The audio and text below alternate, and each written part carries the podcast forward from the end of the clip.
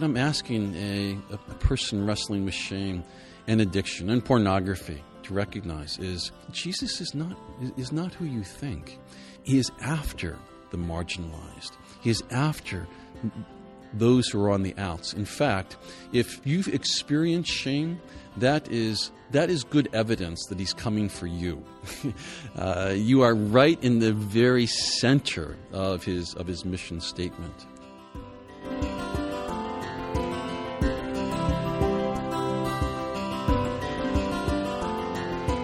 Welcome to Help Me Teach the Bible. Help Me Teach the Bible is a production of the Gospel Coalition, sponsored by Crossway, a not for profit publisher of the ESV Bible, Christian books, and tracts. You can learn more at crossway.org. I'm Nancy Guthrie. I'm here in Minneapolis today. In fact, you'll probably hear plenty of people talking around me because I am here at the Minneapolis Convention Center surrounded by about 2,000 pastors and their wives and other ministry leaders. And we're all here for the Bethlehem Pastors and Ministry Leaders Conference. On this episode of Help Me Teach the Bible, I have the privilege of sitting down with Ed Welch.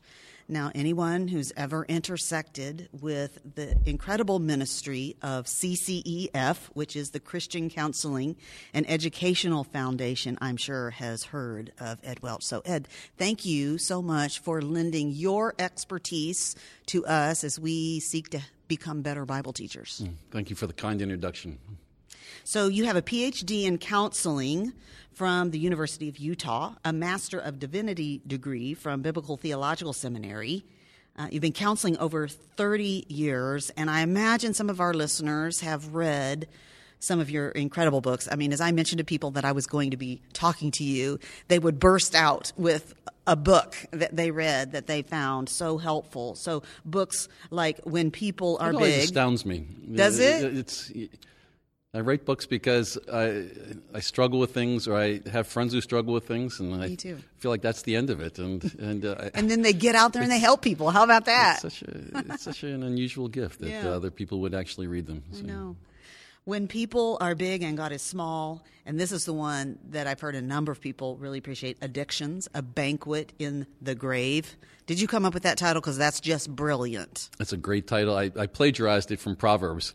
Blame it on the brain, on depression, running scared, shame interrupted.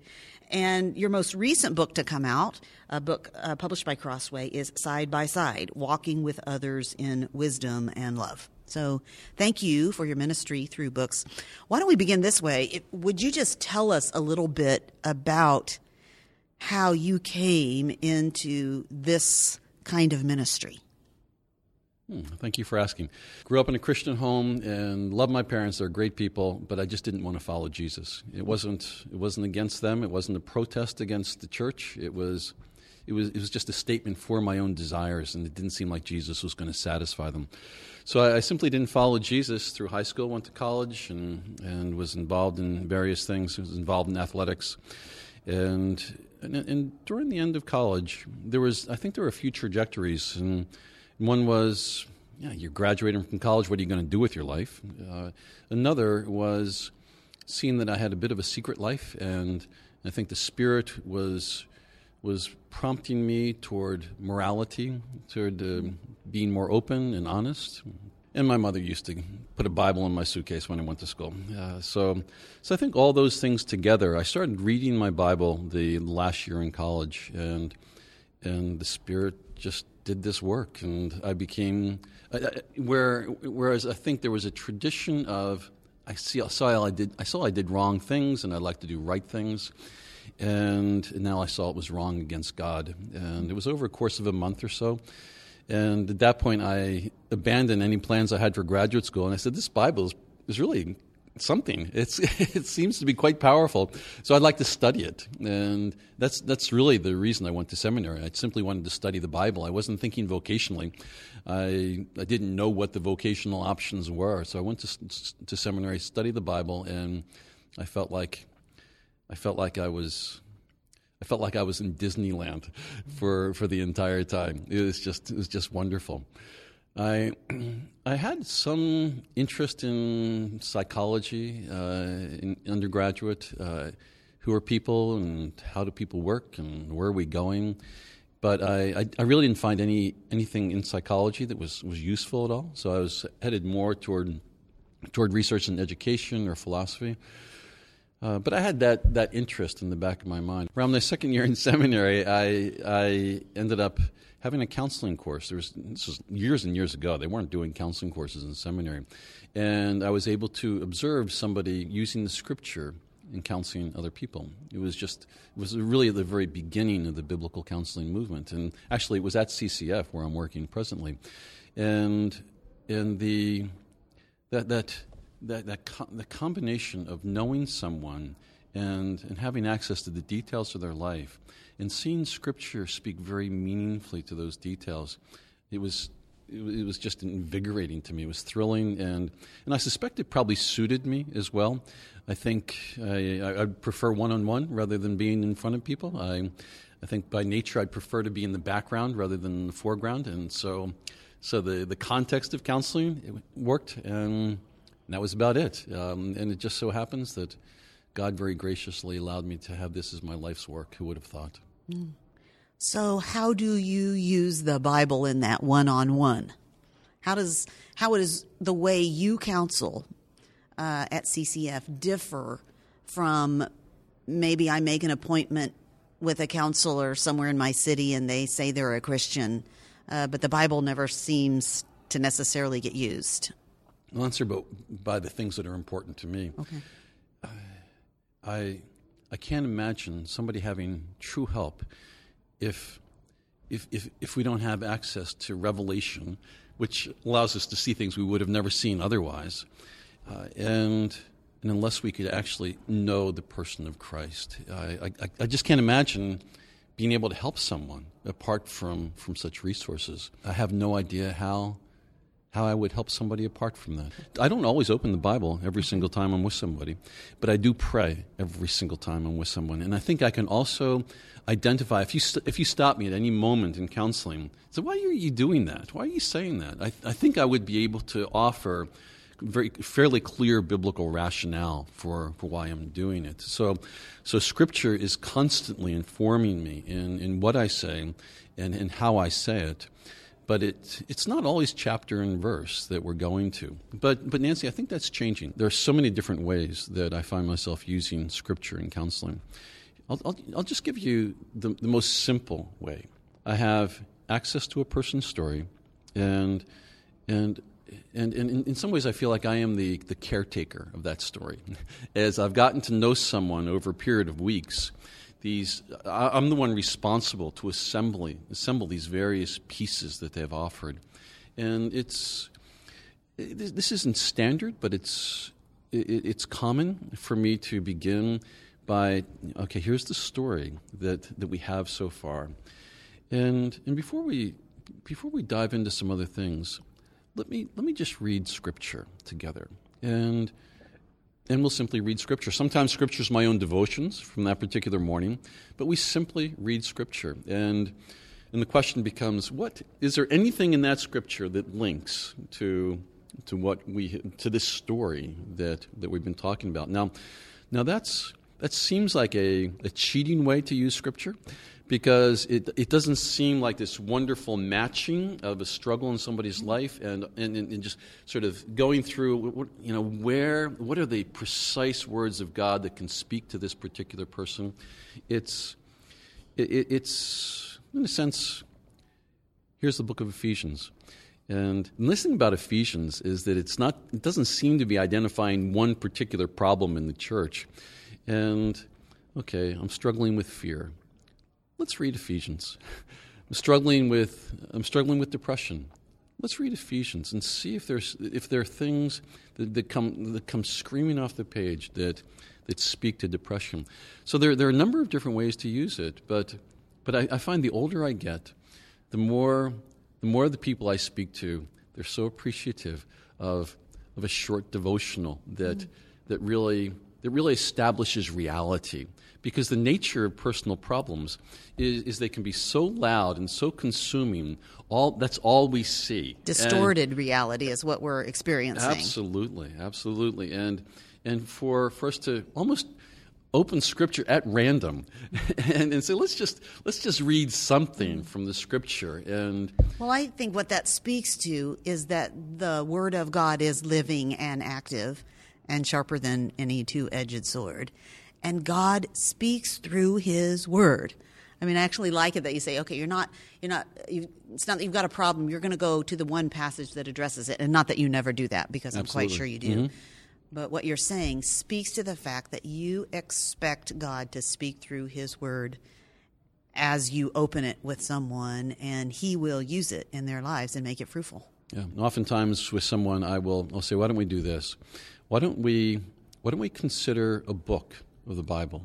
And, and oftentimes I'll try to read it with them, uh, not out loud because they'll do it privately and I'll do it privately, but with them in mind. And, and, and here's our struggle let's let's let's let's read and pray until until somehow the, the treasures of that particular let, letter begin to reveal themselves to mm. us. So I, it, it's not uncommon for me to do that. But here's here's what I find that it's hard to read scripture by yourself when you're struggling with things, when you're really overwhelmed That's with things. True. Anxieties, for example, they, you just want to get rid of them, and scripture doesn't seem like it's going to be answer, the answer to that. If you're depressed, there, there's this there's this hopelessness and, and this sense that there's no good anywhere. And so, why bother reading Scripture? So, so I think I, I, will suggest that to people, and occasionally people will do it. But if, if they don't, and that's fairly common, then, well, why don't we just do it together now? Here I am, been counseling for 35 years, and, and um, it doesn't seem very sophisticated. And again, it's not the only way that we use Scripture. But it is one of the pleasures of Scripture is it's just accessible stuff, and and it, and the Lord uses it, and and it, it's not always me finding this wonderful insight that I've that I've gleaned from a particular passage. Mm-hmm. One of the reasons I wanted to talk to you, Ed, is that I uh, I know you capably counsel a lot of people, so you see into the interior of people's lives into their struggles.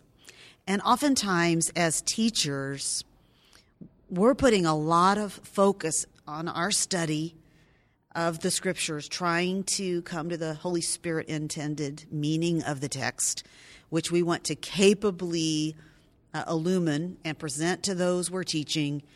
And we're thinking about our outline and how we're going to get into it with our introduction and the applications that we're going to make. And hopefully, we are thinking about the people that we're going to teach it to. But I think so often we're thinking so much about getting them to understand our points and perhaps don't recognize all of the things going on in all of the hearts and lives and reality of those who are sitting there listening to us that becomes the filter through which they can hear us, or perhaps they can't hear us. And I'm thinking of the realities of things like a marriage that's failing, um, either their own addiction or the addiction of someone else in their family, uh, depression, anxiety, shame, uh, being caught up in sin. So perhaps you could help us as Bible teachers. How can we, in our preparation and in our delivery of our teaching, how can we reach real people who are out there going through real difficulty and yeah. those kind of things? That's a great Can question. you help me? In some way, I think Scripture itself guides us in that, where especially the New Testament letters, they are written to people who have particular problems and particular struggles. So, so there's no such thing as a New Testament letter that, oh, here's some, here's some interesting teaching for you, and, and put this in your growing corpus that, uh, that you can grapple with. He, the pastoral letters are for pastoral problems. so, so, in other words, Scripture itself encourages us to use that Scripture that way. Uh, here's, let me see if I can think of an example how, how we could do that. Uh, something like this. Before we get into the scripture, if, if, if we're, if we're teaching, mm-hmm. let's, let's consider our own lives for a moment. And, and, and in our own lives, we all have our own particular issues right now, but we want to come to Scripture with our neediness. We, we need Jesus. So, so consider that before we get into this particular passage. Let's identify what are the, what are the things, especially the things that are hard, where we, where we, where we truly need to turn to Christ. And let's, let's identify them. Let's, let's put words on them.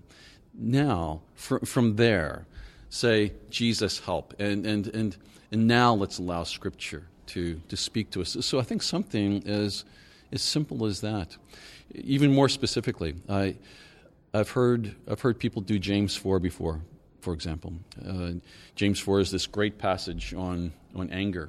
It's one thing to accumulate important information about anger, but, but simply to say, okay, we're going to talk about anger today. James is going to speak to us about anger.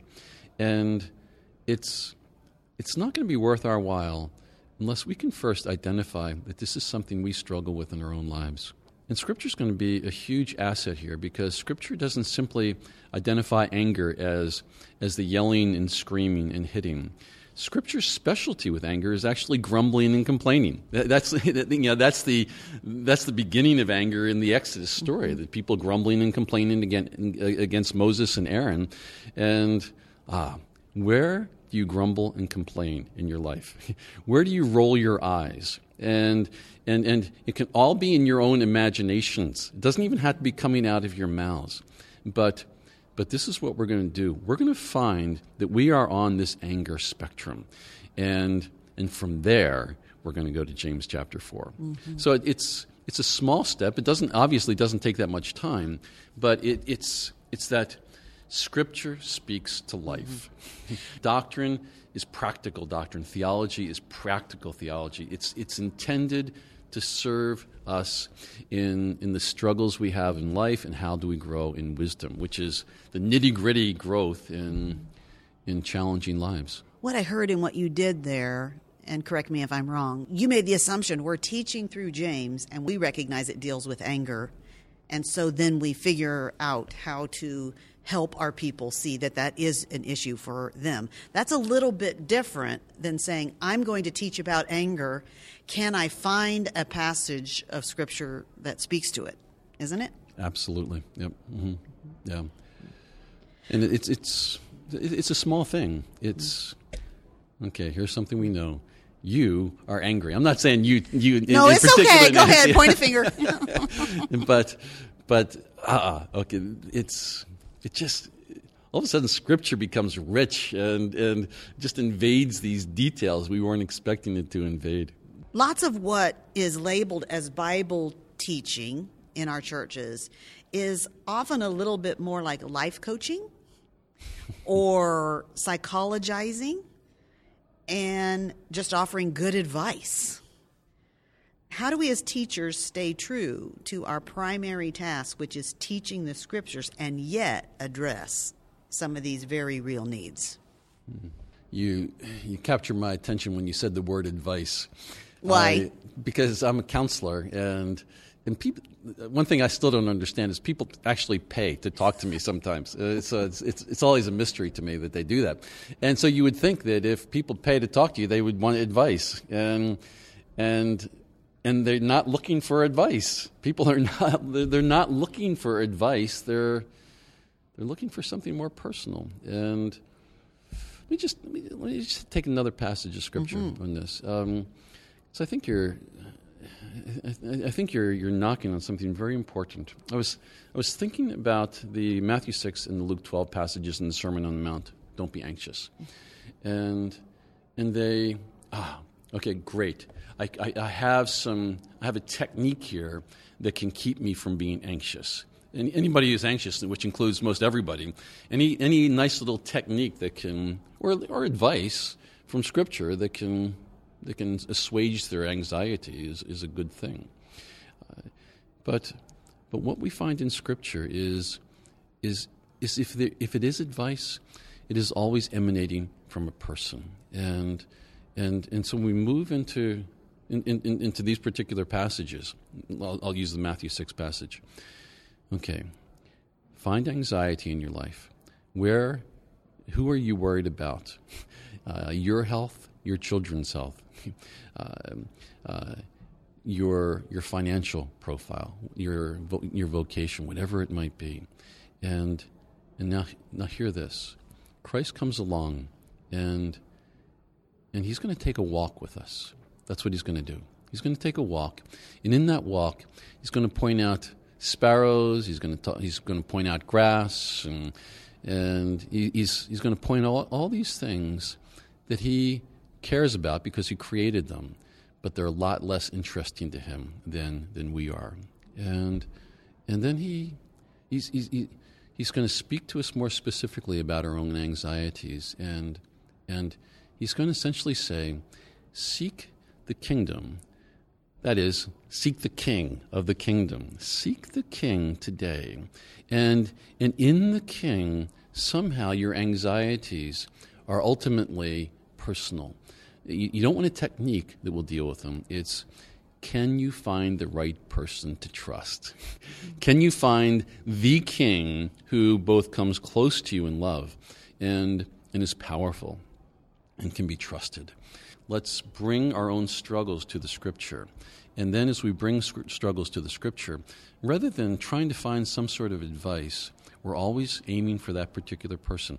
And let me, let me, let me just give one other illustration here, which I think is, is, is, is, is one I hear often. It's in Philippians chapter 4. And don't be anxious. So it's the same thing. Don't be anxious. Ah, okay. And, and, and then don't be anxious. Instead, think about these things and think about these things and, you know, the right and good and true. And so there's, there's some advice. And, and, I think my struggle with that advice is I've never found it to be very helpful. So I'll, I'll try to think about things that are right and good, and, and the, you know, they're, they're vapors. They, they disappear, and the anxieties come, come immediately in. What, what, what, what animates all Philippians 4, obviously, is, is right before the passage where it says, Don't be anxious, the Lord is near. The Lord is near. and and that's, that's what we pause on. And, and typically, when it says, don't be anxious, it's either going to say, God is with you, or, or, or it's, going to, it's going to come sooner or later in, in the context. And, and that's, that's, our, that's our challenge. And here's, excuse me for talking too much on this, but you know but, I'm interviewing you because I wanted you to talk, right? I was I was hoping to hear more from you, but okay, all right. Well, the challenge I think sometimes that a, a Bible teacher can raise is is this a bait and switch where I'm getting into scripture and it says, don't be anxious, and I'm looking for some techniques to get rid of my anxiety. And what I get is a person. Uh, and, and, and sometimes, you know, we, we like the person, but the person doesn't seem to be the one to immediately assuage our anxieties. And that's, that's what we're after. And, and, and I think sometimes as a Bible teacher, just just to be able to anticipate. Here are the wrestlings. Here's this beautiful teaching in Scripture. But you know, sometimes we know it's beautiful, but we were hoping for something that would have more immediate consequences with the struggles of our lives. Uh, and, and it becomes an occasion for us to say, the system we're living in is, is a little bit different than what we expected. And, and, and, and do we realize that, that perhaps what the Lord is after is not the extinction of all anxieties and fears, because then we wouldn't have any reason to turn to Him. Uh, Why would we cherish our... that He's near if we don't really Absolutely. need Him? Absolutely, and and instead, anxieties and fears become the occasion for us to to call out to Him and say, "Help," and and to say, "Oh, oh, this." This thing that you keep telling me, you're with me in the midst of my anxieties and my fears. Could you teach me more of that? Could you teach me more of how you are precious? Could you teach me more in my anxieties to, to know you and be able to rest in you in a new way? I think that is so helpful, Ed. I guess part of being a good teacher is to anticipate objections, mm-hmm. right? And and sometimes it, they're they're apologetic object- uh-huh. objections. What we're talking about objections are more are more deeply personal. Yes, like the objection, like I came here today for you to tell me how to do this. Yeah. mhm. And so it sounds like to me you're saying to me as a teacher, which I think is really helpful be content not to provide all of the how to, that you've done your job if you point them to a who instead of a how to, to lead them toward Christ rather than trying to fill it up with good advice and one, two, three, four steps to get your problem solved. Yeah. And, and, and then for a Bible teacher to be able to say, this is the beginning of, of grappling with anxieties, not the end. This is, this is our entrance into it. And, and now, now the work begins. What does it mean to meditate on these things? What does it mean to pray slowly through these passages? The passage, parts of the passage that we know are important and meaningful, but they, but we feel deaf to them. To to pray for them. What does it mean to, to, to go to another brother or sister and, and, say, could you pray, could you pray this passage for me? Because it seems like it should be a good passage and a lively passage, but it's not. It's absolutely dead to me. To, you know, to, that's part of that anticipation. What you're, what you're identifying is a Bible teacher is this is process called progressive sanctification. And it's this wonderful journey. And it's not this light switch where all of a sudden it goes on and everything's fine. It's it's more this we're we're thrown into this new world and and have the privilege of grappling with life and turning to Christ and grappling again and then asking for help from others and asking for prayer and meditating and and and and, and with, with great maturity, insisting that Scripture begins to yield things that actually penetrate our hearts. It's, that's, you're, as a Bible teacher, you're, you want to set the stage for, for that kind of drama. Absolutely. So, some of us as Bible teachers tend to put all of our energy into understanding and communicating the Bible, and we're not necessarily good one on one counselors. Oh, I don't believe that. but. but some people might assume that we are because we seem to have some scripture based wisdom when we teach. And Oh, we you- do recognize that part of teaching is shepherding people and loving people where they are. So, what would you say to the teacher who tends to want to only teach the Bible up front and not get into more of a one on one counseling situation with someone in the class? Uh, thank you for the question. You're right that that not just Bible teachers, but all Christians can use the Scripture very poorly. The problem is we know th- we know things. We, you know the Bible speaks to the issues of life, and and and oftentimes we we can short circuit the simple process of knowing and bearing a burden with someone. And, and It's then, messy. It gets messy dealing with people and their real problems. it's it, it's certainly not efficient. I, I think one of the great benefits of of of, of personal ministry for a Bible teacher is is you see how the Bible is actually really hard to to actually bring it into problems that are incredibly intense. It is really really hard work, and and what, what does that mean? It means that in, in, in my ministry with people, I could, I'm sure with most people, I could think of Bible verses that would be apt for them within the first five minutes. But to, to know that person until you are moved by them, until you are affected by them in some way. It's once you're affected by them, all of a sudden you don't feel like a teacher anymore. The, the metaphor changes. A teacher, the metaphor of the teacher is I'm the teacher and you're the student. There's, but, but once you are moved by another person, the metaphor is different. And now you're a, a kind of friend. And you are a, you're this fellow traveler, which is one of the images of Scripture. We're, we're, we're walking with Christ and each other toward Christ. Uh, and and, and in his house. All of a sudden, that picture of we are these travelers comes together, and so what do we do? How can we? How can we search Scripture? What is it that God says to us right now?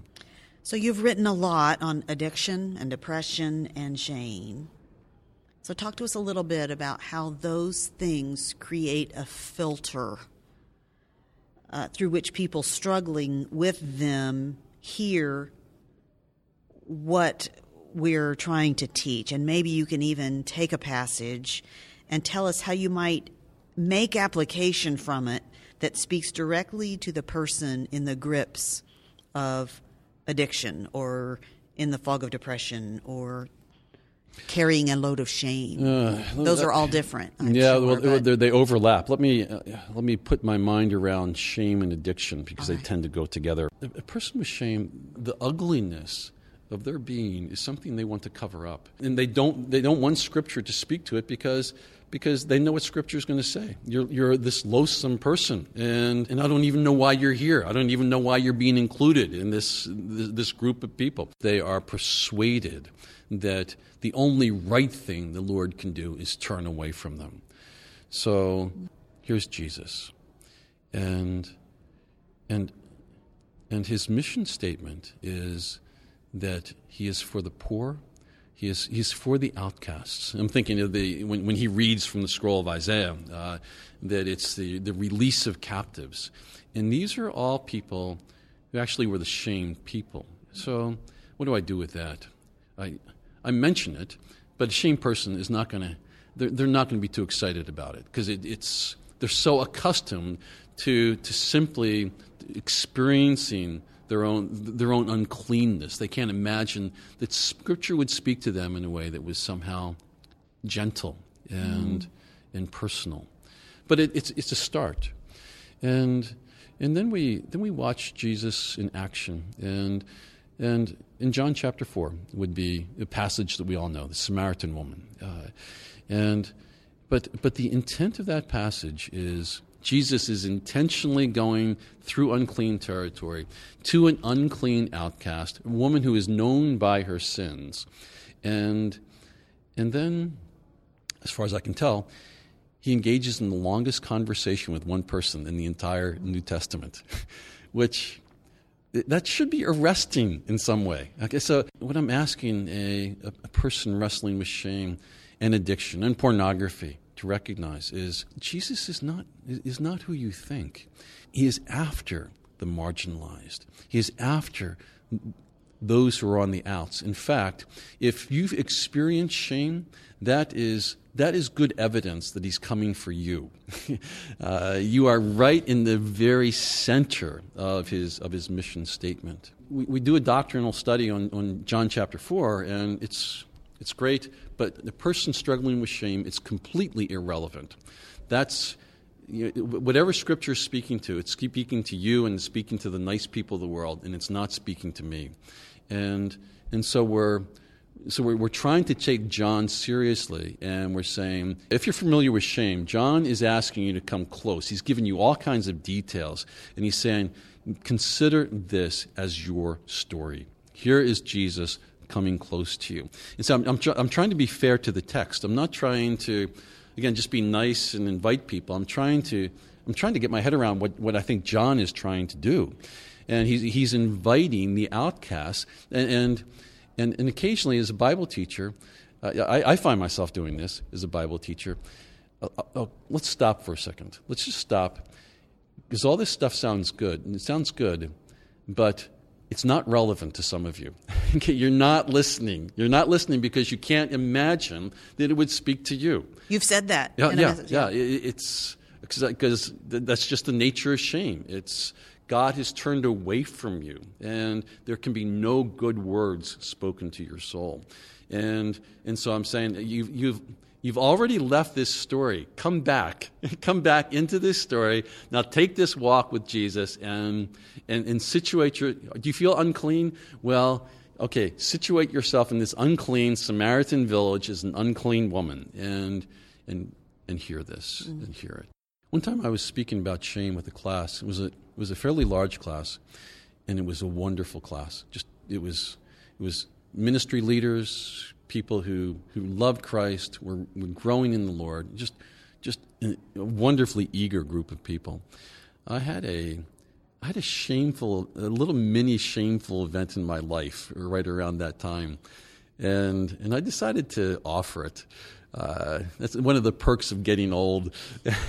know, what people think, you know, whatever, you know, whatever they think, it's not half of, of, of how bad it really is. And, and so I ventured this, small little anecdote about something that was shameful in my own life. And, and I said, I'm going to ask you a question. And, and, and how many of you here struggle with shame? But no, let, me, let, me, let me put it differently. How many of you struggle with this intrusive shame every day of your life, where the, this, this God,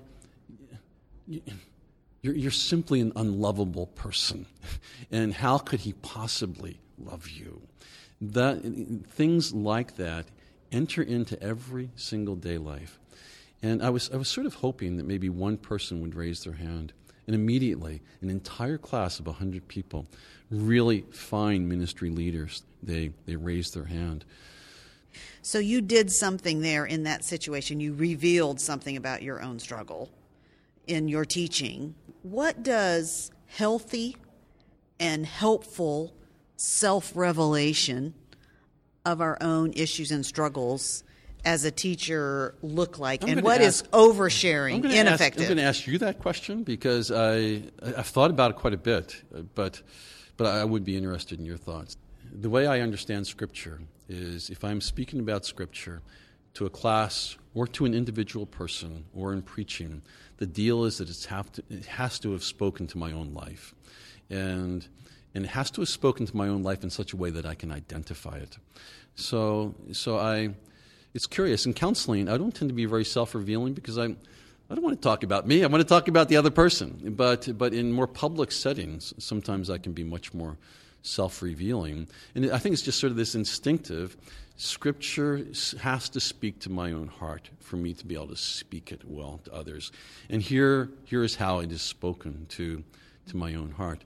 And and my poor wife when people when people meet her for the first time oh i feel like i know you i've heard all about you and, and, and uh, because that's that's where my own sanctification tends to be worked out and the application of scripture tends to be worked out in that particular relationship so so i appreciate the question but let me can i throw it back to you? How do you think about those kinds of things? Mm-hmm. I, I in, in seminaries there was a day where you try to be absent. Yes. And and I, I, I, just I just read something from from from preaching text recently where essentially you you want to somehow you want you want to somehow be taken over by the Spirit, mm. and you want to be absent, and and the Spirit Himself is going to now sort of enrapture you and take you away and, and speak, and and and. and I can remember when I first heard those things in seminary, it made sense, and I, I don't want to make it about me. But then, then as I began to grapple with, this is an intensely personal world of Scripture. It's the God who speaks to us and the God who, who expects us to be moved by the things that He says. And, and then we speak back. As, as I grappled with the intense personal nature of Scripture, I did find myself, even in my writing, I, I think the first book I wrote, I tried I tried to be completely absent from it. And, and I don't know if I was successful, but, but I, I tried to. And, and I think each subsequent book, it began to catch up with my theology more, where, where I became much more part of the things that I wrote. Um, mm-hmm. what, what kind of guidelines do you bring yeah. to that? Well, first of all, my question is always if, if my goal in teaching I want to communicate what the Holy Spirit intends to from that text. So I think oftentimes teachers bring so much of themselves or their personal story to it that can I I would never want it to overshadow the mm-hmm. text. But I would love to use it to help communicate the text. Um, I don't know why God's plan was to have His word go out through human people and personalities. If it was me, I think it would have come up with a more reliable method of my word being given out. And yet we know that faith comes by hearing and hearing by the word of God, and He's called some of us to teach it. And so the word gets communicated through human personality. And I guess I recognize when I'm teaching that help that letting people get to know me a little bit and sharing some of myself frankly it makes people lean in to listen. It's something about you could tell me as a counselor perhaps what that is about us. We want to feel a human personal connection to truly yeah. receive from someone else. We might hear it but to really receive I think we have to establish a personal connection much of the time with our listeners, and really personal story does it. So I guess in terms of is it oversharing? Have I done that? Probably. I suspect you have not, but I understand your point. Well, um, it, yeah, I mean, Sometimes I love to, the sound of my own voice, Ed, and I love to talk about myself. And so, no, you love to talk about Scripture. Uh, I do. so, I I'm going to disagree with you on this, but okay. I, I, do think you you're probably getting it's a, a bit of a gender. Uh, yes, difference absolutely, in this, where, absolutely. Where men yes. simply do not speak about themselves. Right. If they're if they're illustrations, they're about but something I don't. Else. I couldn't go and speak at a women's conference and be received at all and never talk about myself some. Right. But I'm also thinking about one particular message that I've given a number of times. It is also, by the way, the only message I've given where someone stood up and yelled back at me. So you should know that. But um, now, but, now I'm listening. Oh, now you're listening. Good, because I was talking about myself. All right, uh, but it's a message about forgiveness, and I'm calling those people to do something really hard, which is to forgive people who don't deserve it, because they have been forgiven so much and, and to see themselves as people who don't deserve to be forgiven. But as soon as the first word, the word forgiveness, comes out of my mouth in that message, I sense some people tensing up because it's kind of an acceptable sin, I think, for many people in the church. And I'll speak, you know, in terms of the women's places where I speak, I think it's an accepted sin because you feel so justified in how you were wronged. And so I recognize that there's a, a bit of a a barrier there that people are wanting to turn me off because they don't want to release that resentment. And, you know, as I go into some of my own struggles to forgive, and honestly, Ed, tears come out. They do as I talk to you about it right now because it was it was a very hard place for me.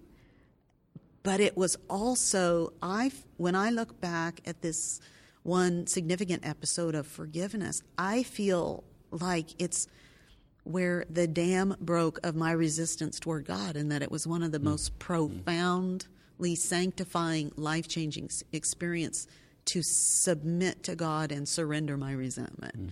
And so, yeah, I share a lot of it in there, but it's purposeful. I believe it helps all those people who want to resist everything I'm saying see then I'm not saying it lightly, that I've struggled with it too. As, as you're talking, I'm, I'm thinking, how, how often do people say to a pastor or a Bible teacher, uh, when, when, they reflect on what they heard, it was one story, it was one personal story. We, we appreciate that, but we're not quite so sure because we, we, we, we, we are so interested in people grappling with the text of Scripture. Is, is our story going to somehow, are they going to feel like they've gotten enough from our story and they don't move into Scripture? So I, so I appreciate the things that you're saying. Yet at the same time, I listened to one of your stories online, mm-hmm. and and um,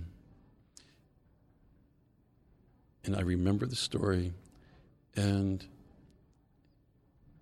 and it the entire story I, I don't necessarily remember particular scripture from the story but but the entire story says the lord will be faithful to me even in the most difficult of situations which is that's that's that's the entire bible so, so I, I, appreciate I appreciate what we're grappling with, where we always want Scripture to speak to us personally. The question is, how do we speak that, and how much do do we speak that, and how can that that serve the message of Scripture? The kind of stories we tell, and the kind of stories that I, I've heard from you, they they do not distract from from the glory of Christ, but they they draw you in to the glory of Christ, and they give to give hope for people who couldn't imagine there was there was hope. You know, we're of course talking about difficult stories. I guess I'd have to put input here too. The stories I tell to help people laugh those are purposeful too. It's it's not because I want to be an entertainer, but when you're in a room and a group of women laugh together, a lot of defenses go down. And oftentimes those stories We are all in it together. Right, we're all says. in it together, and usually it's a story where I look like an idiot. And but once again, it's serving a purpose, and that is to lower the barrier so they can receive God's word.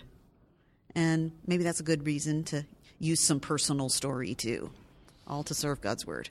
What you're doing is you are talking about the culture of the dinner table of the kingdom of heaven. This is, you're saying these are the things we can talk about. Chances are people are laughing in part because you're saying something that, that they don't normally quite say to one another. And you're saying, oh, by the way, where, where we live with, with the one who knows hearts and the one who invites us to speak, this is, this is all fair game. These are things that we can actually speak about. So it is, it's re- really a very profound illustration of, of, of, of huge themes in Scripture. Uh, and you have a new book, Side by Side, and I was looking through it. I saw the one section called "Move Toward and Greet One Another." Uh, pretty simple, basic thing for us as teachers as we're interacting with people in our church or wherever we're teaching. Tell us what you mean there, and then apply it to us as the Bible teachers there. As teachers and counselors, we're, we're somewhat accustomed to people coming to us. They, ask us questions, and, and we're. I, I, just started thinking about the little peanuts five cent psychiatric advice uh, booth. We, you know, people come and we dispense our advice. The, but the, the nature of the kingdom is well, grace itself. Grace is, is the pursuit of God, the relentless pursuit of God for people that He has claimed as His own from the very foundations of the world. That's, that, that, is, that is our prime experience of life. And, and as we ask the question, what do we do with that? How do we live as a result of that? It, it, it, from there, it, it, doesn't become just oh, come, move toward people and be nice. It, it becomes very compelling. As we have been, as, as, as, the divine one has moved toward us, now we're going to move toward others. We're not going to wait for them. We're, we're, we're going to we're, we're going to pursue before we are pursued. And and and, and you know, imagine this. Imagine imagine going into a church where after the service you you look around for somebody to talk to, and everybody is engaged. Every, everybody is engaged with each other, knowing and being known. There might be some people off to the side praying together. That's, that's, what move, that, that's what we're hoping to establish uh, by moving toward, that, that no one is, is left out. And, and it's, what do we do? I, I guess you have to say something when you move toward. So, how are you? How are you? And and a lot of people have not actually been asked that particular question. And so you're, you're pointing just a little tiny slice of, of, of, of skills that all of us should bring to the body of Christ. But it, it's, it's one slice where if we actually did such things, our churches would look, would, they look very different. Absolutely. Well, let's close this way, Ed. I want you to be our counselor. You're, go- you're going to counsel us as a as one big body of Bible teachers. As teachers, we're very aware of our own inadequacy. And we all have stubborn sins. And there are some things that we, we really wouldn't want everyone we're teaching to know. Now, we know that no teacher is perfect and that we're all works in progress. But what would you say to us about how to know when issues in our own lives should keep us from stepping up to teach? At what point do issues in our own lives disqualify or endanger us as teachers? Mm-hmm.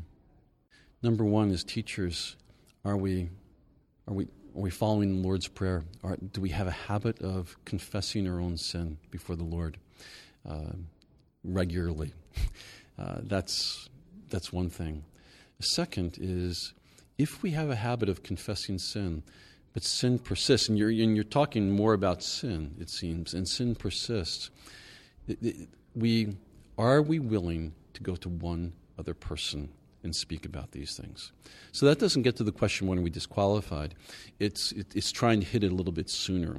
When we're teachers, we have a bit of a reputation, and it gets a little bit more difficult to speak about sin.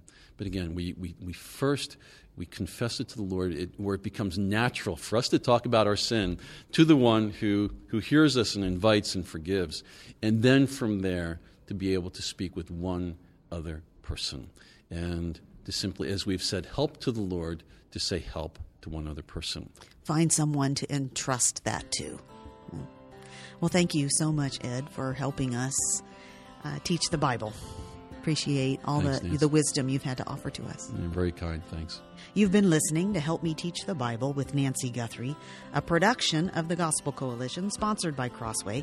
Crossway is a not for profit publisher of the ESV Bible, Christian books and tracts, including Side by Side Working with Others in Wisdom and Love by our guest today, Dr. Ed Welch. Learn more about Crossway's gospel centered resources at crossway.org.